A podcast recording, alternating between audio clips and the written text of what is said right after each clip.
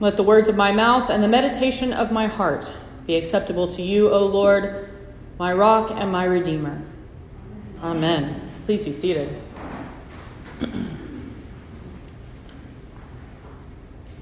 Sacrifice is not a language we speak fluently anymore. When was the last time you were invited to a good old fashioned ritual sacrifice? Probably never. And because of that, we have a hard time speaking about the crucifixion of Jesus using the language of sacrifice.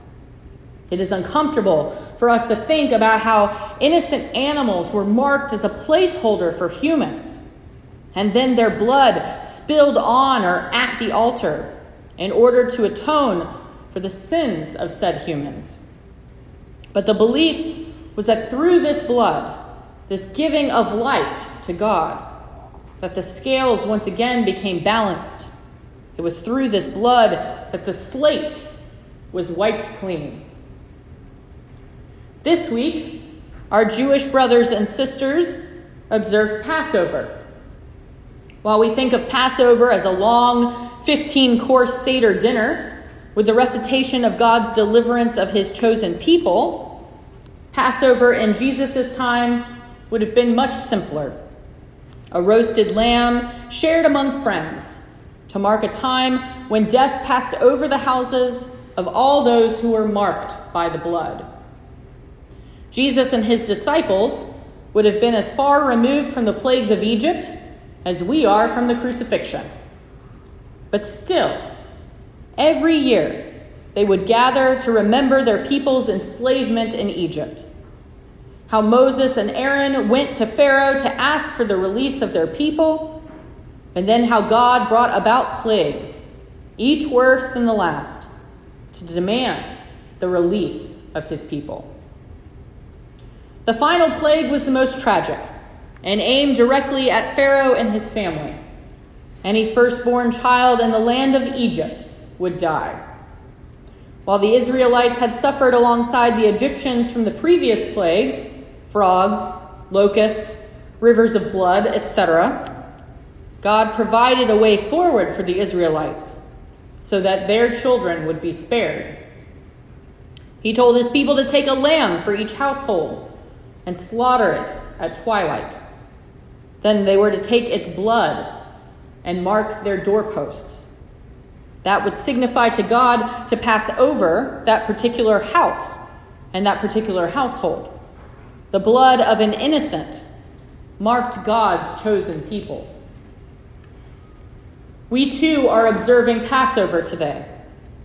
Not just the time the Jewish people were spared because of the blood of a lamb, but the day the world changed, the day the rules changed because of the final sacrifice given once and for all. We are all marked by the blood of Christ on the cross. And this blood means that we too will be passed over by death. As Paul tells us in his letter to the Romans, the wages of sin is death.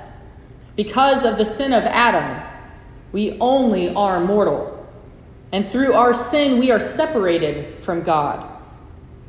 On Good Friday, we should sit in this darkness. We should sit in the brokenness of our world a world marked by hatred, greed, violence, poverty. We should see the worst of humanity. And we should know that this sinful nature, this evil we perpetrate every day, is why that sacrifice is necessary. We have to sit in this dark, painful place to understand the magnitude of Christ's sacrifice for us. We should also sit with an image of that sacrifice. Most of the time, we like to think of Jesus post resurrection. We like to think of him in glowing white robes, whole, holy, and happy to see us. But today, at this hour, he is a broken man. He has been tortured. His blood has been spilled. and his body, the shell of his humanity, is hanging motionless from a tree. It is finished. The sacrifice has been made, and we have been marked by his blood. Your salvation, your redemption, has been paid for by the death of an innocent man.